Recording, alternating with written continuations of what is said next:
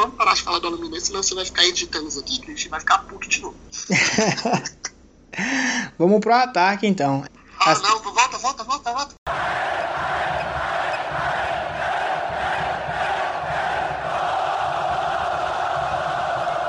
Salve, salve nação colorada! Está no ar o seu Vila Cast, programa dedicado a você, torcedor do Tigrão. Hoje no programa a gente vai dar sequência àquele pós-jogo diferenciado que você já está acostumado a escutar, para comentar e dar alguns palpites, aquela cornetada num jogo xoxo, que foi a nossa última rodada em casa contra o 13. Perdemos a chance de assumir a liderança do grupo. Ei, Vila Nova, me ajuda. Hoje comigo aqui no nosso papo de segunda. Gente, olha só como que a gente tá no Vila Cast. Tá só o Luiz. Então, Luiz, deixa aí as suas primeiras impressões sobre o jogo e o que, que a gente vai poder falar aí durante o programa. Primeiramente, eu vou te comentar, né? Você falou só o Luiz. Que isso, a estrela do, do Vila Cast. Mas estamos bem. É, nessa segunda-feira à noite, a gente guardou um pouquinho para gravar para não xingar tanta gente, né? Gravar mais lúcido. Mas um jogo chato de assistir, um jogo horroroso. E o Vila voltando aquela cena de Vila Mamá, né? Quando tem tudo para encaixar aquela sequência de vitória, virar líder do grupo, a gente tropeça dentro de casa contra um concorrente que tá brigando para não cair. É a nossa vida de torcedor. exatamente, né? Acho que quando todas as coisas elas estavam cooperando para que tudo fosse dar certo, né? A gente naquela expectativa alta, 100% em casa, o adversário lá embaixo com somente 3 pontos, agora 4, né? Mas só tinha 3 pontos de 3 empates. Mas, enfim, né? Antes da gente poder falar de todo o nosso sistema defensivo, né? Já que a gente vai fazer aquilo que a gente já está acostumado, né? Vai dar aquela passada na defesa, no meio-campo e também no ataque. Antes disso tudo, eu quero fazer um alerta aqui pro Vila. É lógico que a gente está na expectativa de poder voltar para a Série B, de conquistar um acesso, mas um clube que ele entra num campeonato que ele tem como objetivo subir para uma divisão superior, ele tem que ter peça de reposição. E o nosso banco, meu Deus do céu. Só, só é, abrindo parênteses aí, já não é tão boa as, as, nossas peças de reposição, principalmente na ponta, né? Que nós precisamos de reforço, na verdade para chegar e ser titular. Mas ficou sem o Rodrigo Alves e o Kaique, as substituições que sempre faz o time correr mais no segundo tempo, que é aquelas cantadas que sai o Thales e o Lucas entre o Kaique e o Rodrigo. Ontem, quando entrou. Ontem não, né? Sábado, quando entrou o Gilson e o outro foi quem? Ajuda aí, eu esqueci agora. Richard Salinas. Então tá aí explicado por que do 0x0. No final do jogo, nós ficou mais perto de tomar o gol do que de fazer. Então, a gente precisa urgentemente, de novo, de novo, há quatro anos a gente perde atacantes pelo lado. Tá complicado. Mas como eu vinha dizendo, vamos fazer, né, aquele passo a passo, setores do Vila, defesa, meio-campo e ataque. Começando pela defesa, já vou dar aqui a minha primeira opinião. Um jogo bom do Fabrício. Goleiro que parece que voltou, né, a passar uma segurança, assim como todo o sistema defensivo do Vila tem sido sólido, né, durante o campeonato. Mas um jogo muito bom do Fabrício, né? Quando o 13 chegou, ofereceu algum tipo de perigo, ele estava lá para fazer o dele, é o que a gente espera, né? Principalmente na figura de um goleiro, porque um time bom ele começa com um bom goleiro e é muito importante você ter um cara que passa segurança para seus zagueiros, para os laterais. Então, pelo menos a parte do Fabrício eu fiquei feliz na verdade, a parte defensiva toda. Porque a gente espera de um jogo dentro de casa que a gente não sofra tanto, né? Defensivamente. A gente se imponha e faça o adversário sofrer, né? Não a gente. Mas eu gostei bastante do Fabrício. Já vou passar para as laterais, depois eu jogo a bola para você. As nossas duas laterais, John Leno. Se cuida, John Leno.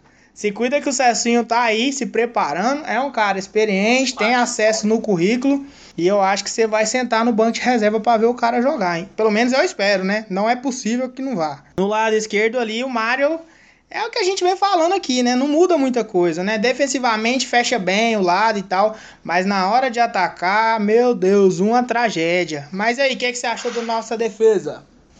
novamente, é, lá no goleiro, o Fabrício, novamente fechando igual quando precisou, né? Tirando aquele desastre da derrota, eu não lembro de outro jogo de ter complicado, já são cinco jogos, se não me engano, sem tomar gol, né? Cinco então, jogos. É, uma, é um número bom, que impõe respeito nos adversários. E faz tempo que a gente não passava uma sequência tão boa. Eu acho que nem com o time do retranqueiro lá a gente fazia cinco, cinco jogos sem tomar gol. Tá que os empates começaram a acontecer, mas defensivamente a gente está muito bem. O Donato e o Adalberto, para mim, de novo, uma das melhores duplas de zaga desse campeonato. É, são muito consistentes. Os nossos laterais, o Mário Henrique, só defende quando vai atacar. Meu Deus do céu, Deus nos ajude. E o John Lennon é que nem você falou, cara. Todo mundo espera que o Celso chegue e tome essa titularidade na lateral direita. Que o John Lennon deixa a estreia, a gente tá batendo o martelo que ele não tá agregando em nada. E infelizmente a gente tá certo, porque mais um jogo que ele jogou pessimamente, ainda mais no quesito ofensivo. Ele até conseguiu chegar né, em algumas oportunidades. No primeiro tempo teve uma bola que ele saiu cara a cara com o goleiro do 13, acabou chutando na Eu trave. na trave. Não, Pegou, não pegou na trave, não? Jesus. Não. Meu Deus eu, do eu céu. só vi o Enan reclamando, mas não dava pra tocar também. O goleiro não saiu bem. Mas, Não, acho que, é tipo assim, pro lateral, quando ele chega, ele tá numa situação aguda de estar dentro da área, se tiver condição de chutar no gol, que chute, mano.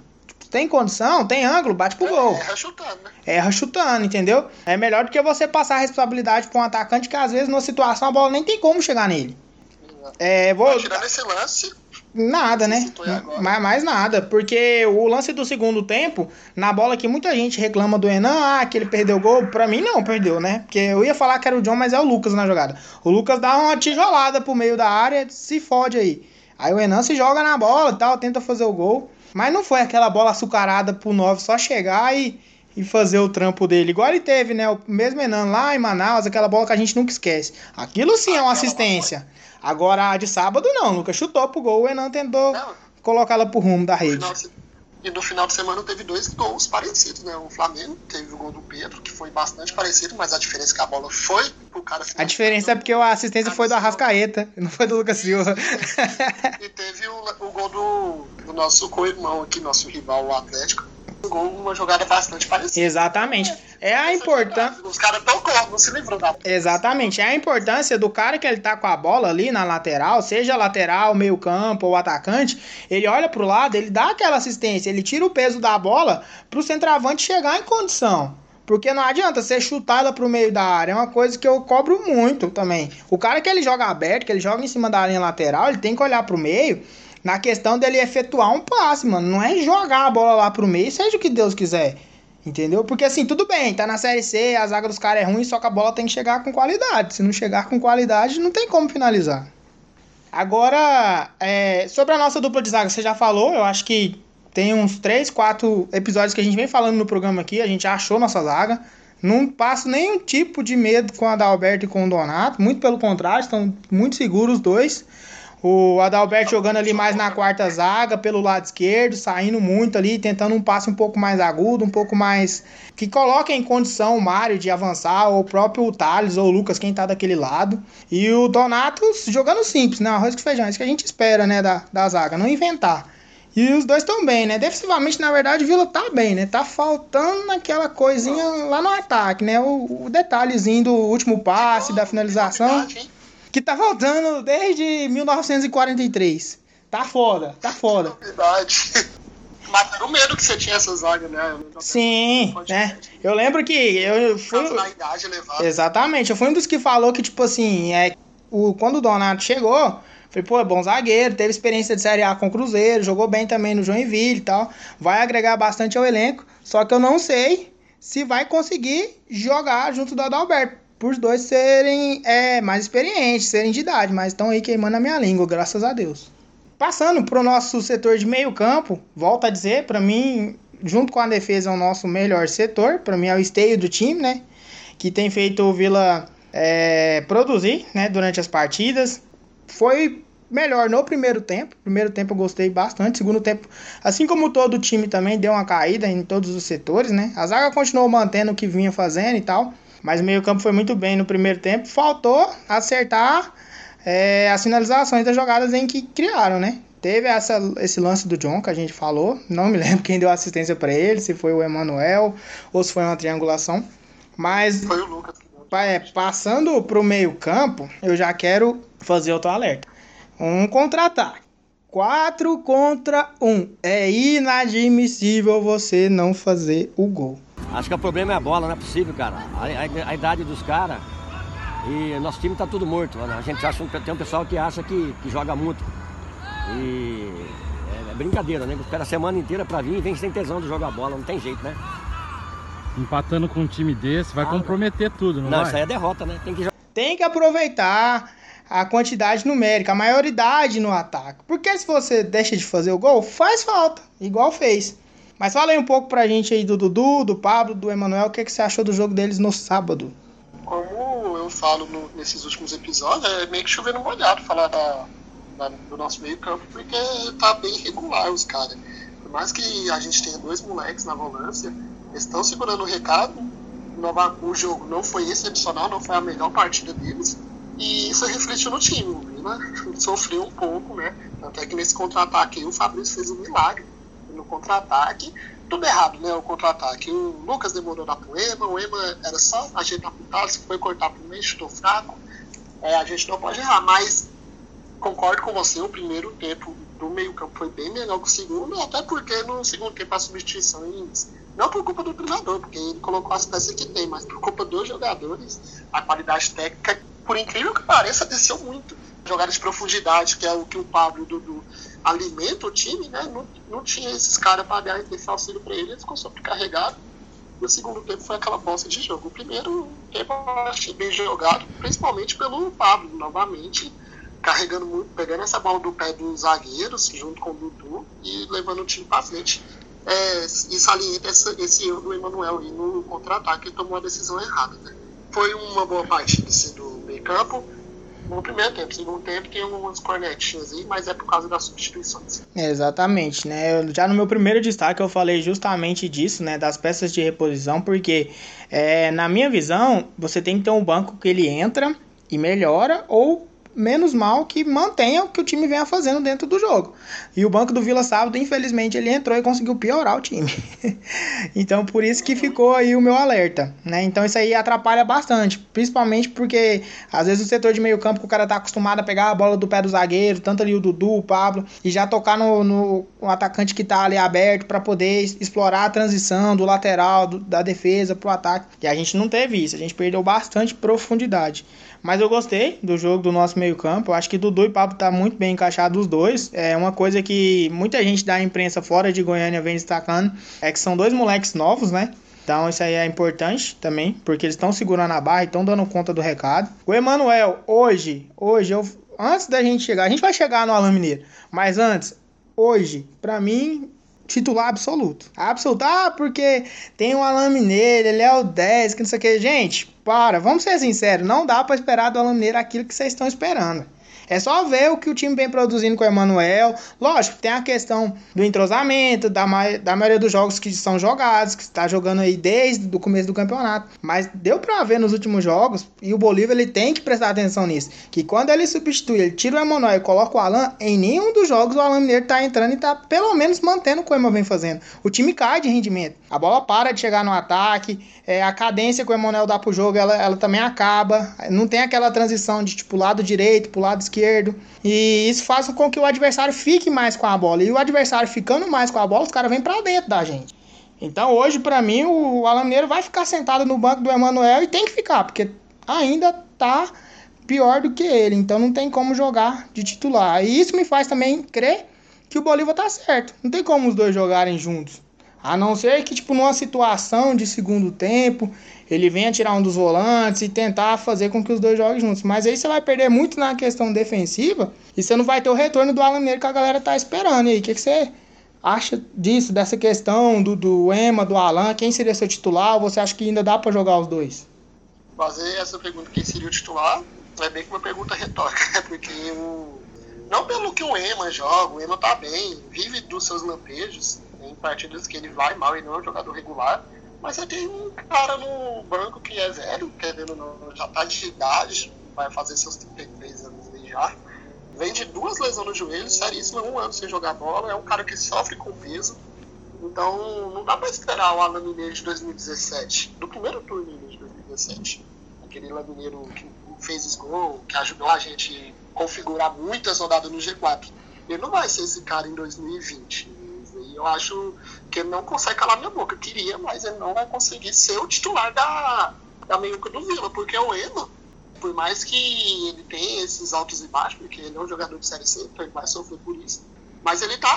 Ele, ele fez gol, tá dando assistência, tá criando jogadas. O gol laço que a gente fez na rodada passada, como eu falei no episódio anterior, ele bateu a falta, ele tabelou, ele buscou a tabela com o Lucas Silva, finalizou e o Enan guardou. Então o Alan Mineiro bota um pouquinho de vontade, eu acho, sim, descompromissado com o time, alguma coisa. Ele entra, ele não corre, ele dá um carrinho, ele chuta. O ponto forte do Alan Mineiro é o chute. Me fala um chute que ele deu nessa volta. Nenhum. Já são, querendo ou não, três, quatro jogos, entendeu? Que ele já tá jogando aí. Então, falta sim o Alan Mineiro querer provar ser titular. O cara entra do banco. Querendo ou não, é respeitado do clube, tem muito tempo. É que eu me recuso a chamar ele de ídolo. tem muito tempo dentro do clube. O cara entra e fala, mano, que diferença que o Alan tá fazendo? Ele não busca o jogo. O que, que ele tá fazendo falando assim pro Bolívar? Bolívar, eu quero ser titular. Ele não faz nada dentro de.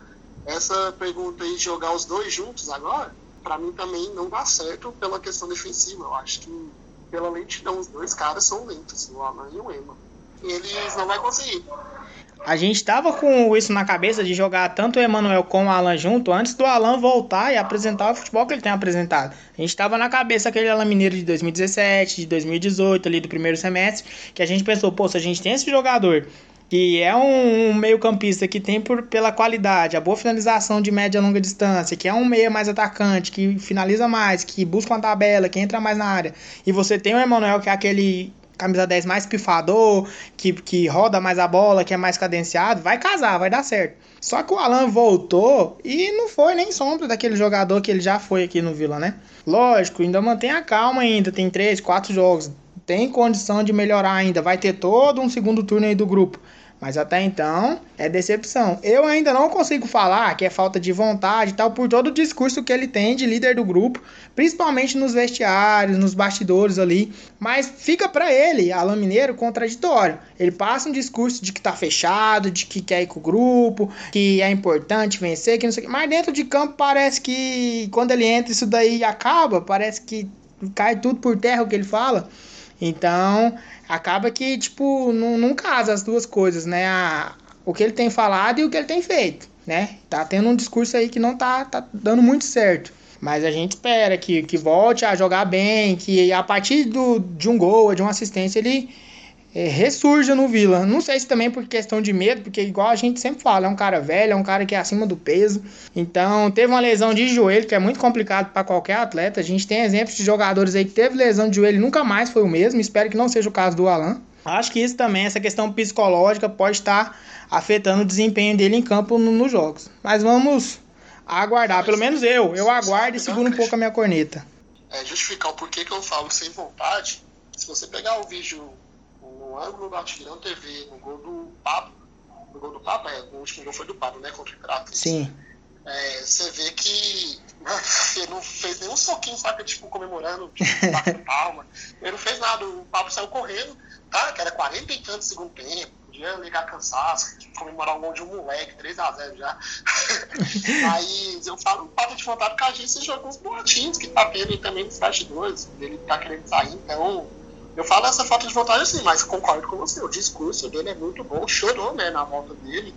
É, então ele tem que provar dentro de campo. A gente avalia jogador dentro de campo. Né? Então, infelizmente, dentro de campo, a gente tem que criticar porque a gente sabe que ele rende mais do que ele está rendendo. Exatamente.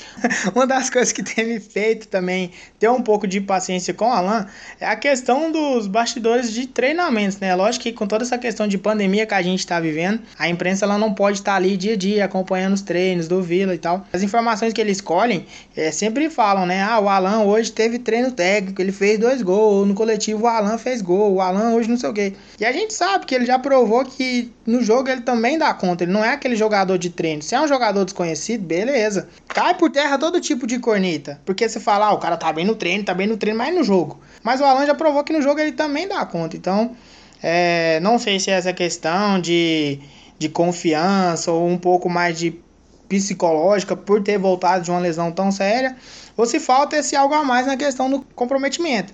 Porque é importante para ele também até passar essa liderança para os meninos mais novos. Porque é um cara que, quando vai entrar, o Adalberto sai lá da zaga e entrega a faixa de capitão para ele. Só desse tipo de atitude acontecer, o cara já tem que entrar com a cabeça tipo assim: porra, os caras estão me respeitando. Então eu vou fazer por onde também.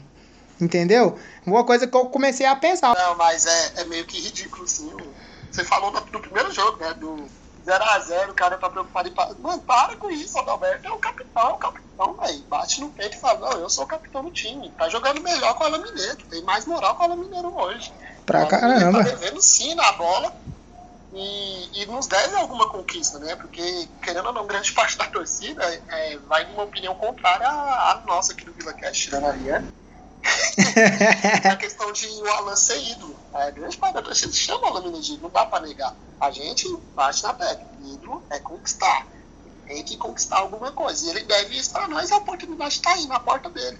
Ele tá com um time ok, que não tá sofrendo lá atrás, tem total condição de subir, e falta ele, e ele não quer. Parece que ele tá nem aí se ele é banco, se ele é titular, se ele é capitão, se não é, ele só, só tá entrando e não agrega nada e tá jogando um tempo bom, né? Tá jogando meia hora aí toda partida. Então, tá, o jogo que ele. Coisa pra gente não comentar. O jogo que ele jogou menos foi lá na reestreia contra o Remo lá em Belém. Mas depois já jogou bastante tempo contra o Imperatriz, jogou praticamente o segundo tempo inteirinho contra o 13, que é uma coisa também que eu venho voltar a conectar o Bolívar aqui.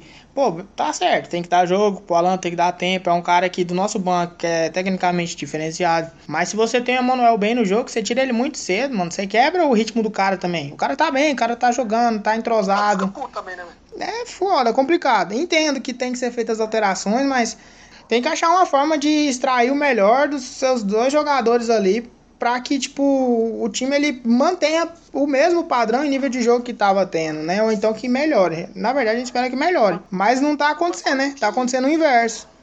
Uma coisa que daria para fazer é aquele esqueminha que o pelo menos para não tirar o Eman tão cedo, fazer o esqueminha que o que o Maria chegou a fazer com o Elias e o Alan Mineiro. Tá? Que o Elias fazia uma função de 9 ali, que o Eman e o Alan Mineiro não vai dar conta. Mas dá pra tentar fazer alguma coisa. Já que é pra colocar o Mineiro, não queima um cara que tá jogando bem, tira um ponta. Exatamente. É um jogo propício. Eu e o Christian assistiu o jogo junto aqui, mas o Júnior falou que era um jogo muito propício a tentar fazer o 4-4-2. Tirando o Lucas Silva, que não vai chegar lá. era um jogo propício pra fazer o 4x2 e sair da mesmice, saca? A única coisa que eu tô conectando é que o time do Vila é previsível, velho. O cara que pega o Vila e estuda durante uma semana como a série C dá tempo, ele sabe o que, que o Bolívar vai fazer durante o jogo. Entendeu? Então, falta algumas alternativas, falta peça para isso, mas dá para mexer alguma coisinha diferente para ficar sempre a mesma coisa. Tá parecendo um Twitter. Você já tem algum cronograma, os horários, o que vai acontecer, tudo certinho. Eu acho que o auxiliar do Bolívar é o estagiário que mexe no Twitter, porque é sempre a mesma coisa que acontece. capaz.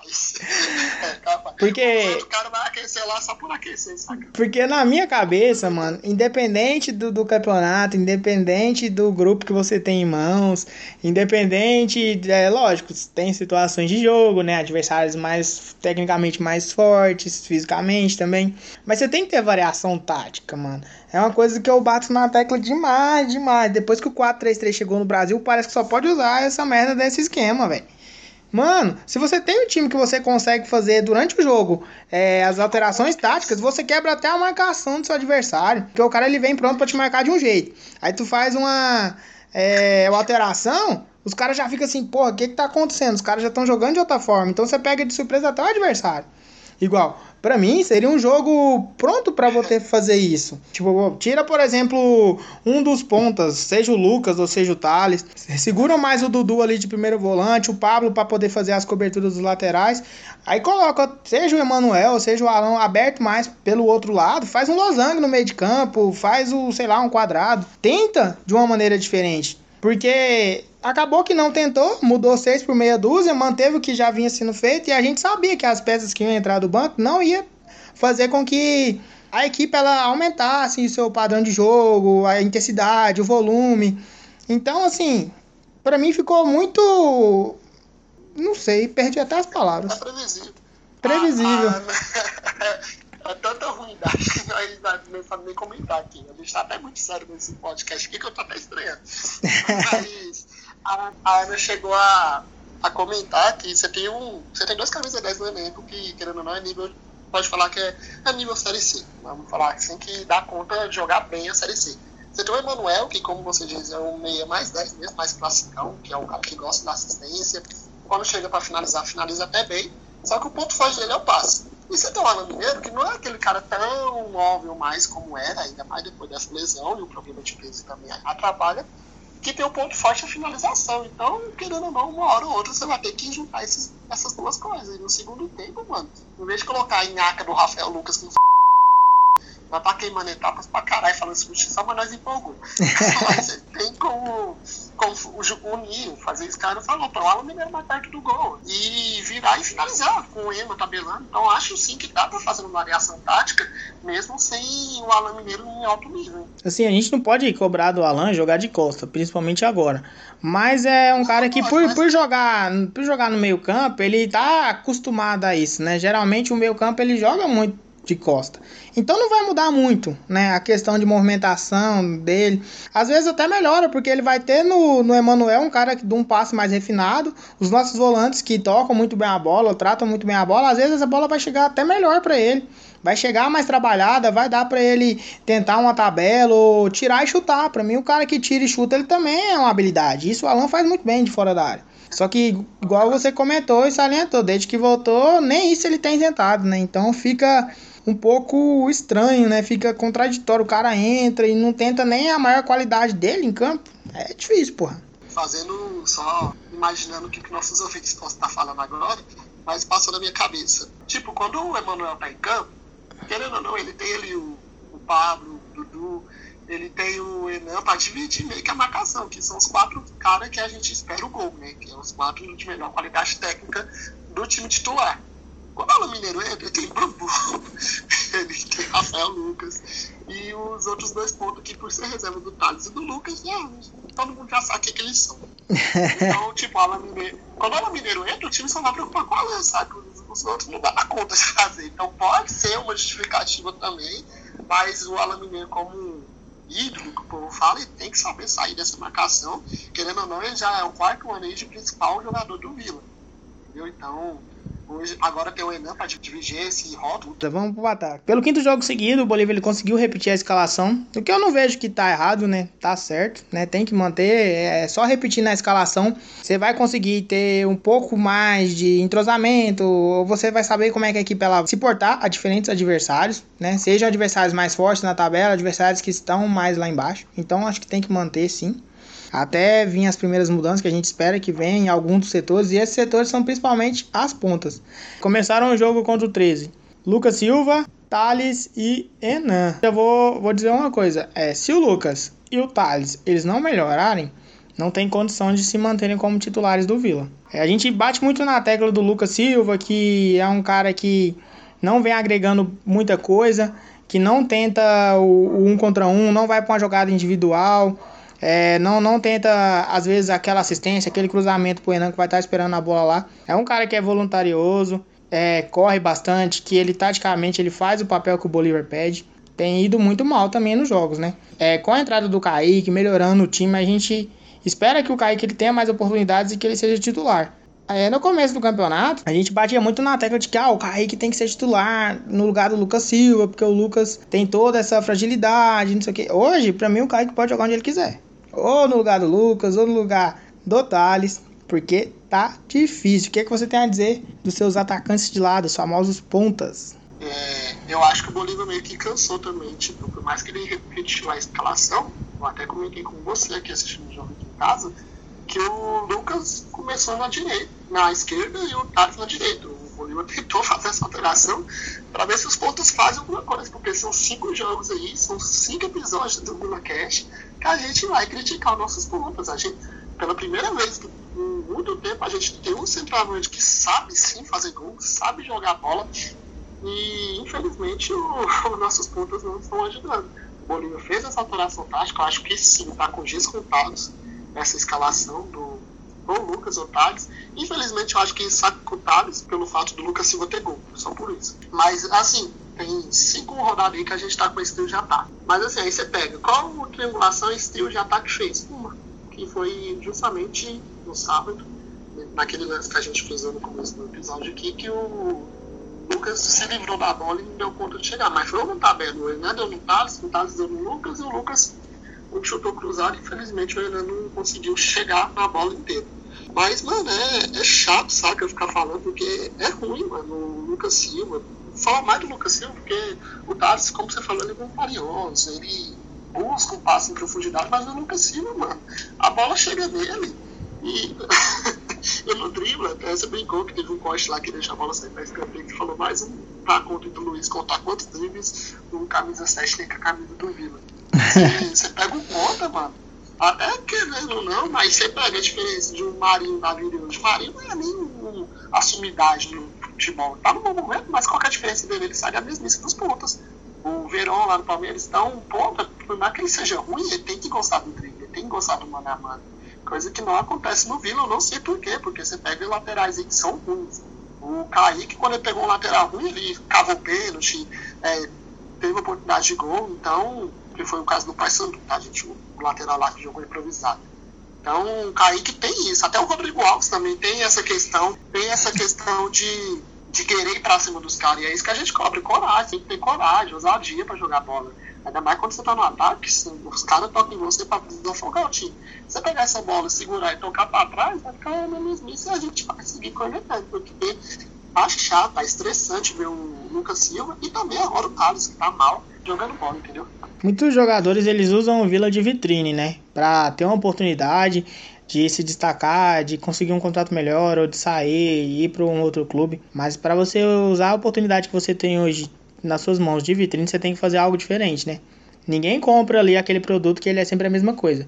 Vai chamar a atenção aquele produto ali que é diferente, que ele traz alguma algum algo chamativo para quem tá tá olhando, né?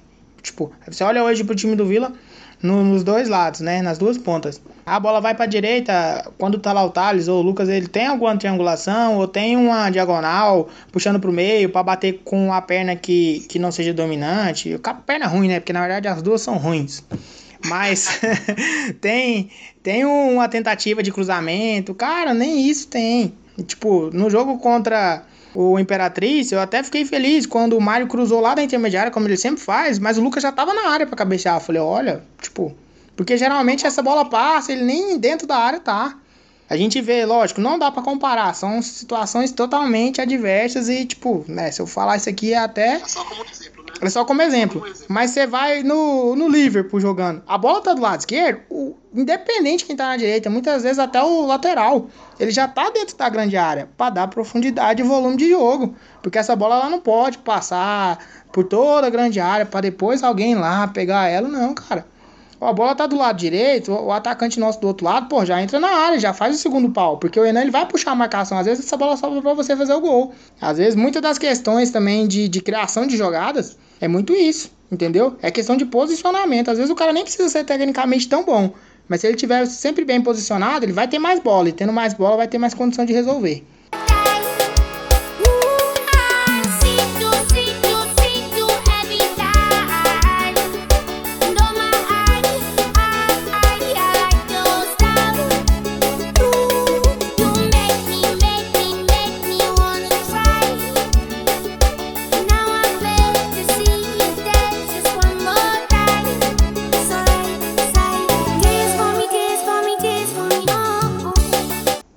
Voltamos com o bloco 2, aquele bloco que você já está acostumado. Vamos falar das alterações. Novamente, nosso treinador Bolívia ele tentou mexer no time usando as cinco oportunidades né, de substituições. Mas para falar a verdade, no jogo de sábado, nenhuma surtiu efeito. Muito pelo contrário. A gente espera que o pessoal do banco eles entram e eles consigam fazer algo de diferente daquilo que o time vem produzindo dentro do, do jogo. Mas olha, lastimável. Vou dar uma passada nas alterações. Se eu esquecer alguma, você me lembra, Luiz. Ó, entraram no Vila Gilcinho, Richard Salinas, Alain Mineiro, Pedro Bambu e. Já esqueci. Um, dois, três, quatro. Rafael Lucas. Rafael Lucas. Vamos lá.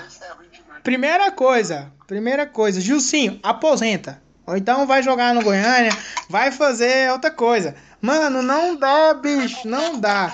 No começo do ano, Eu lembro quando o Vila acertou com ele, muita gente, ah, é um cara que vai ajudar na Série C, ele é experiente, é não sei o que, ele cadencia bem o jogo, tem bom passe, subiu, teve acesso, beleza. O acesso que ele teve com o Atlético, ele nem era titular, ele era reserva, ele entrava e jogava 10 minutos. É tipo aquele cara que nem faz o trabalho e coloca o nome dele lá. Foi o acesso do Gilcinho. Então, mano, não dá, cara. Só pra deixar claro, Pode falar. E quanto que, ele- e quanto que ele deve pro Vila? Um milhão e meio. Aliás, tô esperando. Antes de você sair do Vila, Jucinho, faz a TED pra nós. Cara experiente que manda um pênalti na lua, né, velho? É, coisas que sabe do Vila. Ah, É que nem eu falei no último podcast, só pra falar bem de si, mano.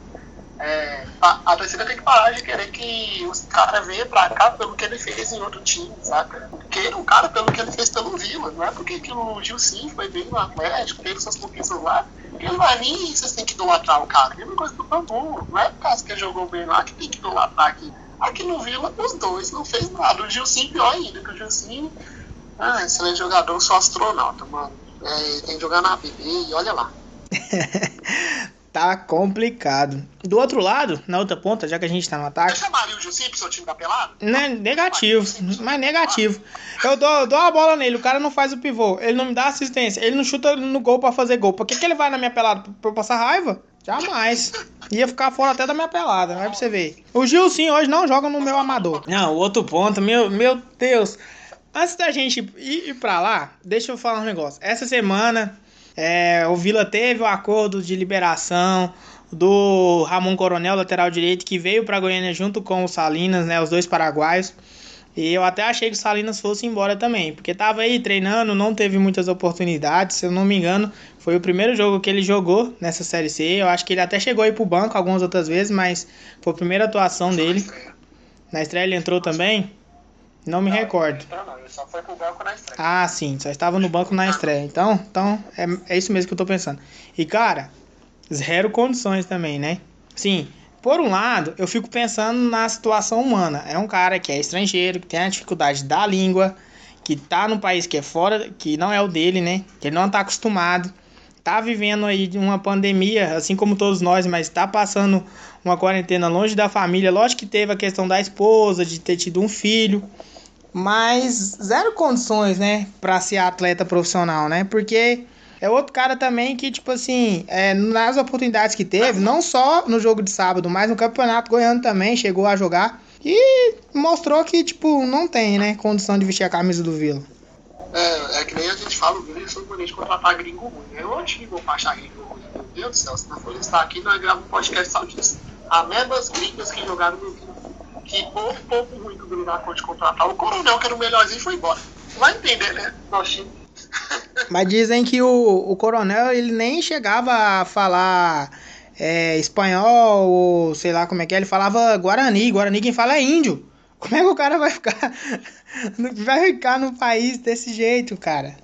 Então, assim, eu até acho que pela falta de oportunidade, por ter jogado só no sábado, ele foi mais pela questão é, do que tinha disponível, né? Não foi uma escolha em si do treinador. A gente sabe que ele entrou porque só tinha ele. Então acho que também vai ser outro cara que vai acabar acertando liberação também e vai embora de volta para o seu país e ficaremos somente com o Emanuel de Gringo, que é o que tá jogando bem, que é, que é o que tem os seus lampejos, que é o que tem conseguido produzir efetivamente dentro do time do Vila.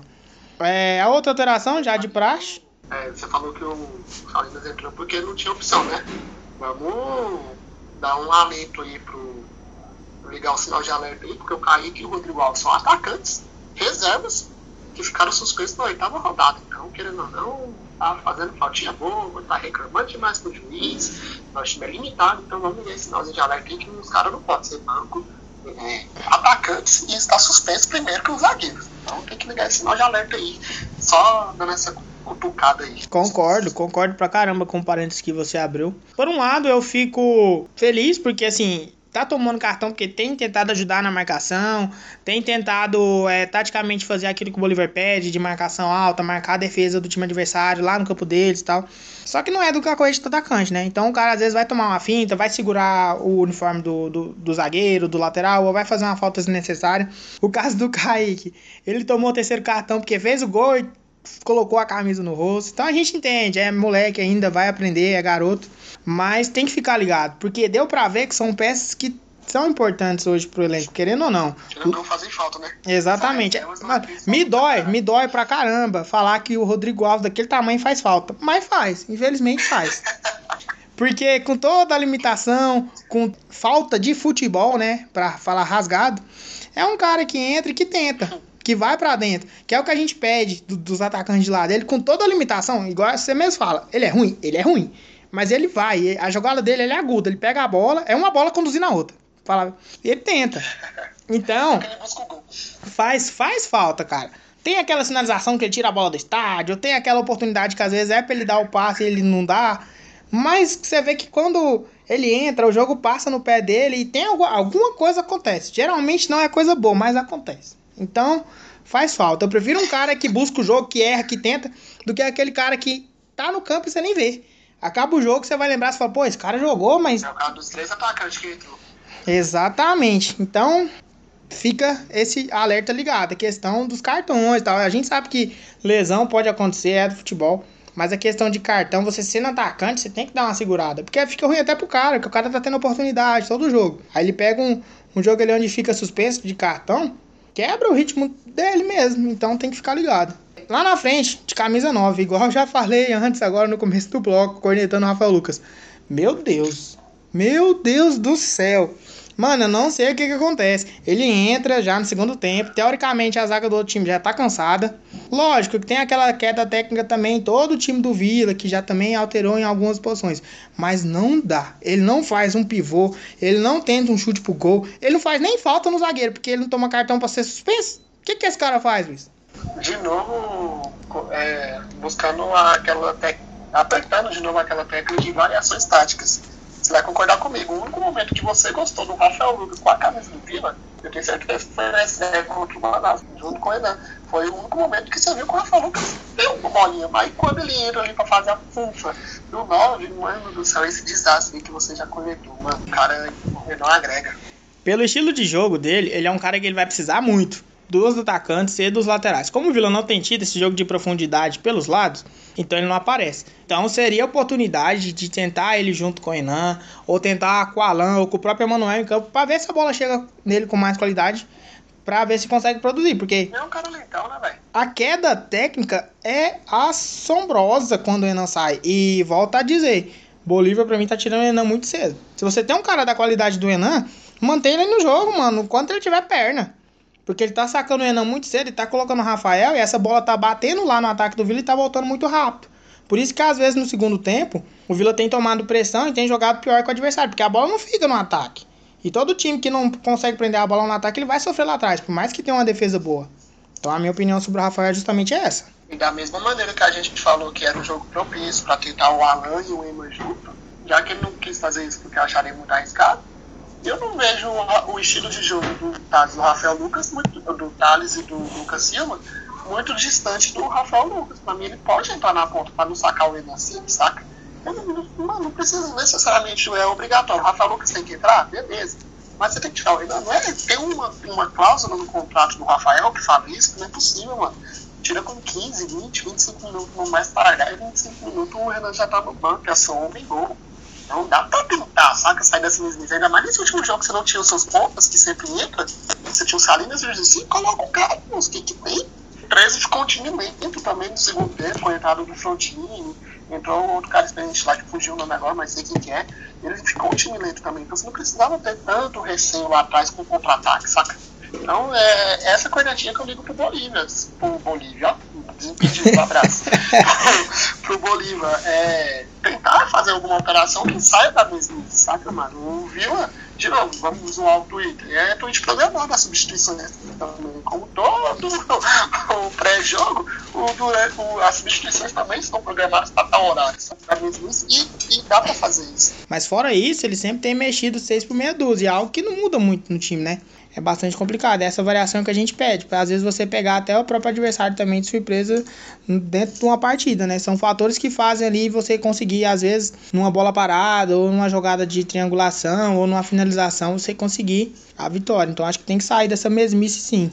É porque você, rapidão, você pega o time titular, os caras vão estudar o time titular, substituições é justamente pra quebrar, saca? Tipo, o jogo tá de um jeito, você vai usar esses caras aqui pra quebrar. Só que os, os outros times já estão sabendo é, como marcar com as substituições. O Vila tem cinco, cinco jogos que repete a escalação e repete o critério das substituições. Então é algo a se pensar aí, tá bom, Tá virando previsível, né? E time previsível ele é facilmente marcado. A gente sofreu bastante com isso nos últimos anos. É, questão de formação tática previsível, alterações previsíveis. Porque hoje o futebol ele virou um esporte coletivo de muito estudo. Então as equipes elas se estudam bastante. E se você não tiver ali uma carta na manga para às vezes mexer e alterar ali, criar um fator surpresa, você acaba se auto marcando, você acaba fazendo com que o jogo fique difícil para você mesmo. É, do meio para trás, teve a entrada do Pedro Bambu no lugar do Dudu também, uma alteração que vem sendo feita frequentemente também ali na primeira volância, né, por ele. Também não muda muito, né? Na minha opinião ainda cai um pouco ainda o ritmo, porque o Bambu é outra decepção, né? Eu achei que ele ia sim chegar, ia ser titular e nada, nada, nada. O que você tem a dizer do Pedro Bambu? Você segurou a corneta em cima do Bambu, né? Porque você quando ele entrava, ele entrava geralmente no lugar do John Leiro, laterais, você falou, né? faz posição e tal. Uma hora no lugar do Dudu, outra hora no lugar do John. Mas agora já tem uns três rodagens que tá entrando de volante. E uma função que não exige tanto dele, que é a função de primeiro volante. Mas pela qualidade técnica que o Dudu tem com a bola no pé, que falta no Pedro Bambu, a gente critica porque o time cai muito. Como você falou, a substituição não pode cair muito no nível do time. O Dudu, hoje, ele exerce um papel que o Adalberto é quase um, um, segundo lateral esquerdo, porque o Dudu vai lá na zaga, pega essa bola e dá conta de sair dele de trás. Você dá essa bola no bambu é pedir para pegar a bola, para o bambu dar chutão, porque ele não tem essa qualidade técnica. Então, essa questão do Pedro Bambu tá deixando muito a desejar, até pelo estilo de jogo dele ser totalmente diferente do Dudu. Então, é algo a se pensar também. Né, Porque ficar nessa mesmice a gente já sabe que vai sofrer todos os jogos deixar escapar dois pontos e você ficar puto ainda, porque as substituições pioram, o time não consegue agregar em nada. É mais triste ainda do que o próprio empate, saca?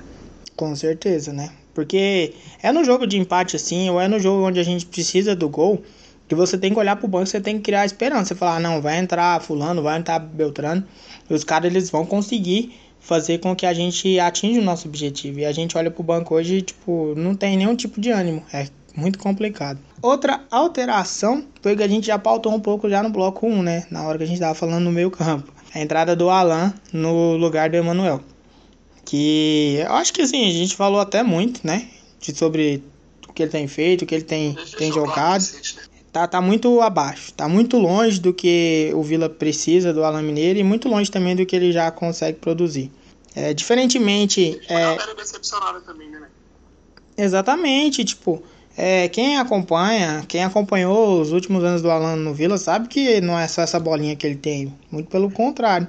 Dou uma segurada é, na questão da minha corneta, porque eu ainda acho, ainda acho que não é questão de descomprometimento. Lógico que deve estar assim, é, descontente com a reserva. Espero que não seja, né? É, espero. Mas assim, deve estar descontente com a reserva, mas quem pode mudar isso é ele.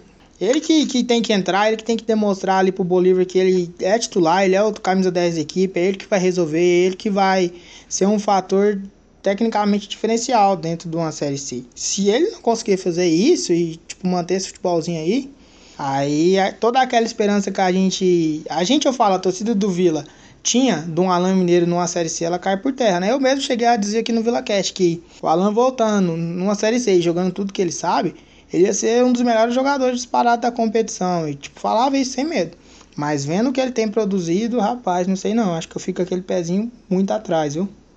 Não, e não só você. Certeza que os times que vai enfrentar a gente, é, que estudam, viram, os comentaristas, os narradores que estão narrando o jogo, que faz análise, os caras nos programas Hora de Goiânia, vai pegar o vídeo e falar, ó, principal por exemplo, vai pegar Jacuipense. Os, os, os cronistas lá da Bahia vai falar, ó, vai enfrentar o Vila, que tem como principal peça, Calma Mineiro, que por questão de lesão, tá, tá ficando no banco, mas tá entrando durante os decorridos jogos. Calma Mineiro é sim um, um, cara de. Pode falar que é o cara de novo mais pesado da série? Não, não no quesito peso dele, mas é o cara pesado da série C, porque é chato falar de peso com a Mineiro, que todo mundo leva pro outro lado, mas agora falando sério mesmo. Pesado, sabe que é o nome mais respeitado. Jogou Libertadores foi artilheiro de um não. Tem uma história com o Vila de quatro anos aí que não conquistou porra nenhuma além de um rebaixamento, mas tá aqui. Então é algo que se rotulou rei dos clássicos, não sei o quê. Mas ele é um cara que ele impõe muito respeito, assim como o Renan também eu acho que impõe muito respeito, saca? Tem que se impor, como o Vila também impõe muito respeito e tem que se impor, tá se impondo em casa. Tem cinco jogos que não toma gol, tirando todo o nível técnico dessa última partida. Mas os números do Vila são ok, tirando aquele ponto fora da curva lá do Ferroviário, não é o que a gente esperava dessa série C, entendeu? Então, o Alan tem que buscar mais seu Alan Mineiro, saca? Ele tem que questão psicológica, retomar aquela confiança que ele tinha quando ele chegou aqui no Vila. Depois que ele saiu lá pro Fortaleza, ele voltou bem também. Então ele tem que retomar aquele Alan Mineiro. Ele tem que dormir para você falar: amanhã eu vou ser aquele Alan Mineiro que a torcida aprendeu a amar e respeitar. Então, só isso que a gente pede, Alan. A gente te critica, mas a gente torce muito para que você calhe a nossa boca. E eu comemorar o seu gol falando: é meu gordão favorito. Nossa, eu fiquei, eu, eu fiz um puta desabafo falando menino aí, Foi. Nem, nem parece que a gente olha para aquele camisa 10 parecendo um porpetone lá e a gente fica puto quando ele entra.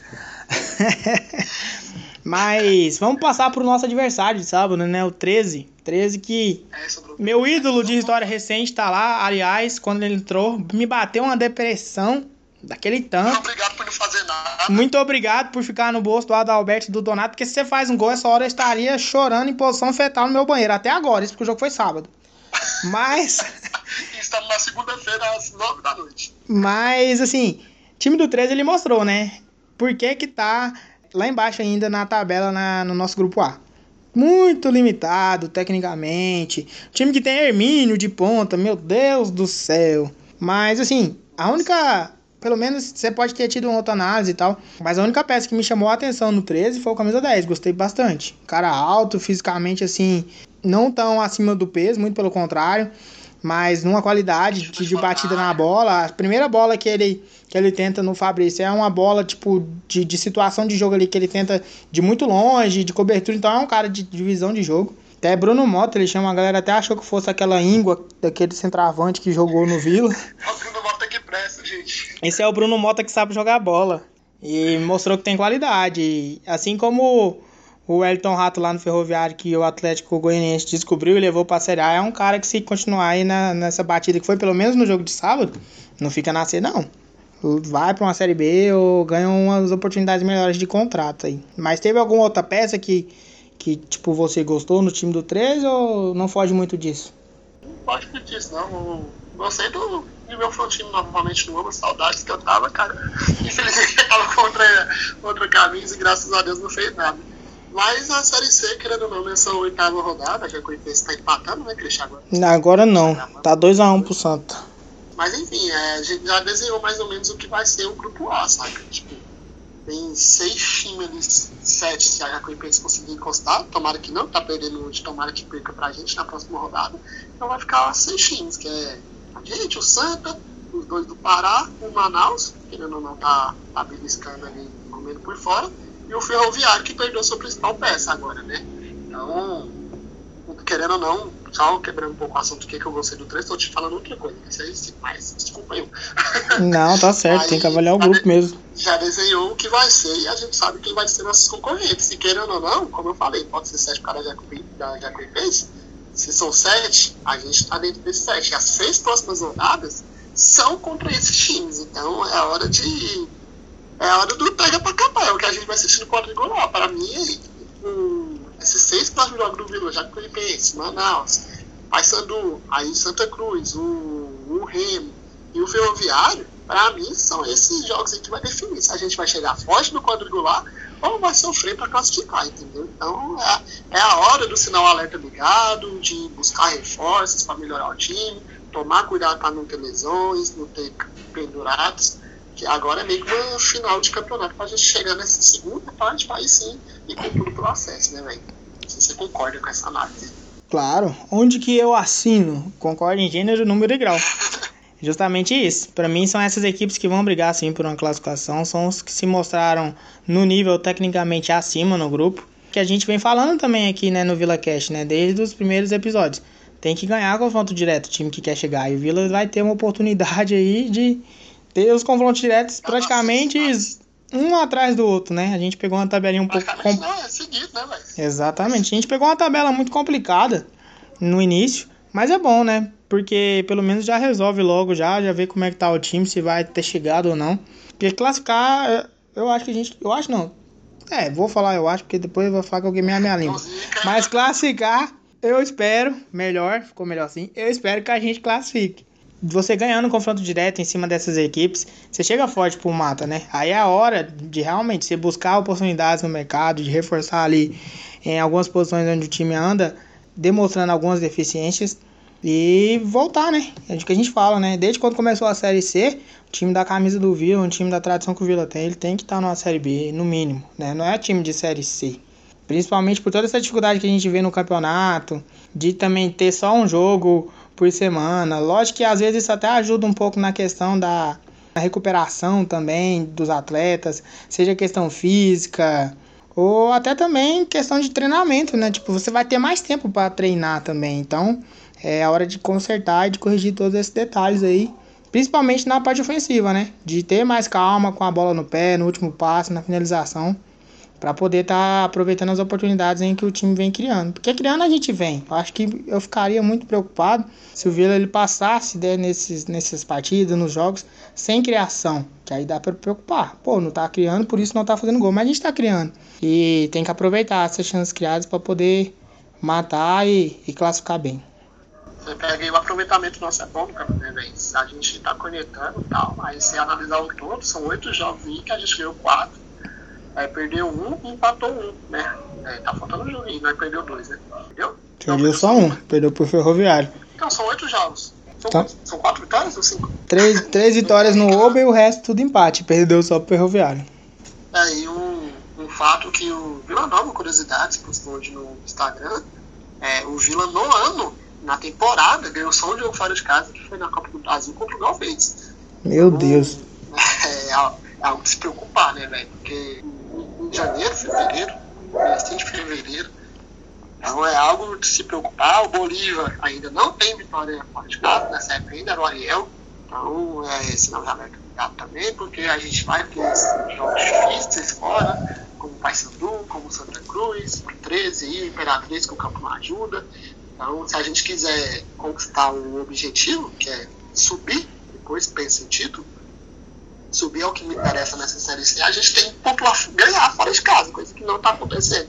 Isso é uma derrota, mas é um, uns três, uma, uma asterisco aí que precisa ganhar fora de casa, porque para o time do tamanho do Vila, que jogou um campeonato goiano com o time de interior, jogou, tá jogando a série C com o time de menores versões que a gente.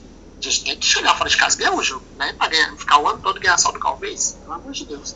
Exatamente. Time de chegada ele ganha fora de casa, né? Lógico que no começo do campeonato a gente já tava ali com aquela calma, né? Aquela tranquilidade. Ah, tem que pontuar fora de casa, mas já chegou o momento de se ganhar, né? Pontuar fora de casa ganhando, fazendo os três pontos, porque teve oportunidade, então não pode deixar passar essa oportunidade, não. Tem que chegar, tem que se impor, mesmo jogando fora de casa, aproveitar as oportunidades criadas. Porque lá atrás a defesa tá bem, né? A gente volta a repetir, a defesa ela tá passando uma segurança pro time. Então é hora de lá na frente os caras também fazer por onde. Mais 400 minutos pra Mago, né, velho? Então é hora de lá na frente aproveitar as oportunidades, fazer por onde, para poder também sair com as vitórias fora de casa, que é um diferencial em todo campeonato. E lógico que na Série C não é diferente, principalmente campeonato de dois grupos, onde somente 10 equipes né, compõem os grupos. Então, assim, é muito rápido, né? Você perde a oportunidade muito rápido se você não consegue ganhar fora de casa. Então tem que ligar esse alerta assim, porque já chegou a hora de ganhar fora de casa. Não, só para emendar pro final, é, o povo tá estreando o nosso Vila Cash aqui, que não reclamou das transmissões. Obrigado, Net, por rodar o jogo sem travar aqui em casa. e o Maicujo também tirando um narrador horrível, só para deixar pintado. Foi uma transmissão boa também. É, a questão do, do ganhar fora de casa, eu vou até brincar agora, porque a gente não tem paz, né? Na Série B a gente sofria, ia lá fora, ganhava, vinha aqui em casa, agora, G4 pra caralho.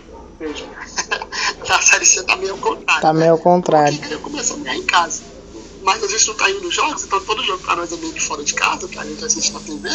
Então a gente tá com essa sensação que tem que se ganhar fora de casa. Então vamos lá, Bolívar, arruma time aí, vamos, meu diretor de futebol aí, que né, não é bem diretor, mas tá lá no cargo, o contra-ataque, a gente precisa. Vamos pro finalzinho zoeiro, né? Que nós falamos sério demais. Não, hoje o trem aqui foi padrão, nem teve aquela zoeirinha. Meu Deus, algo de errado não está muito certo.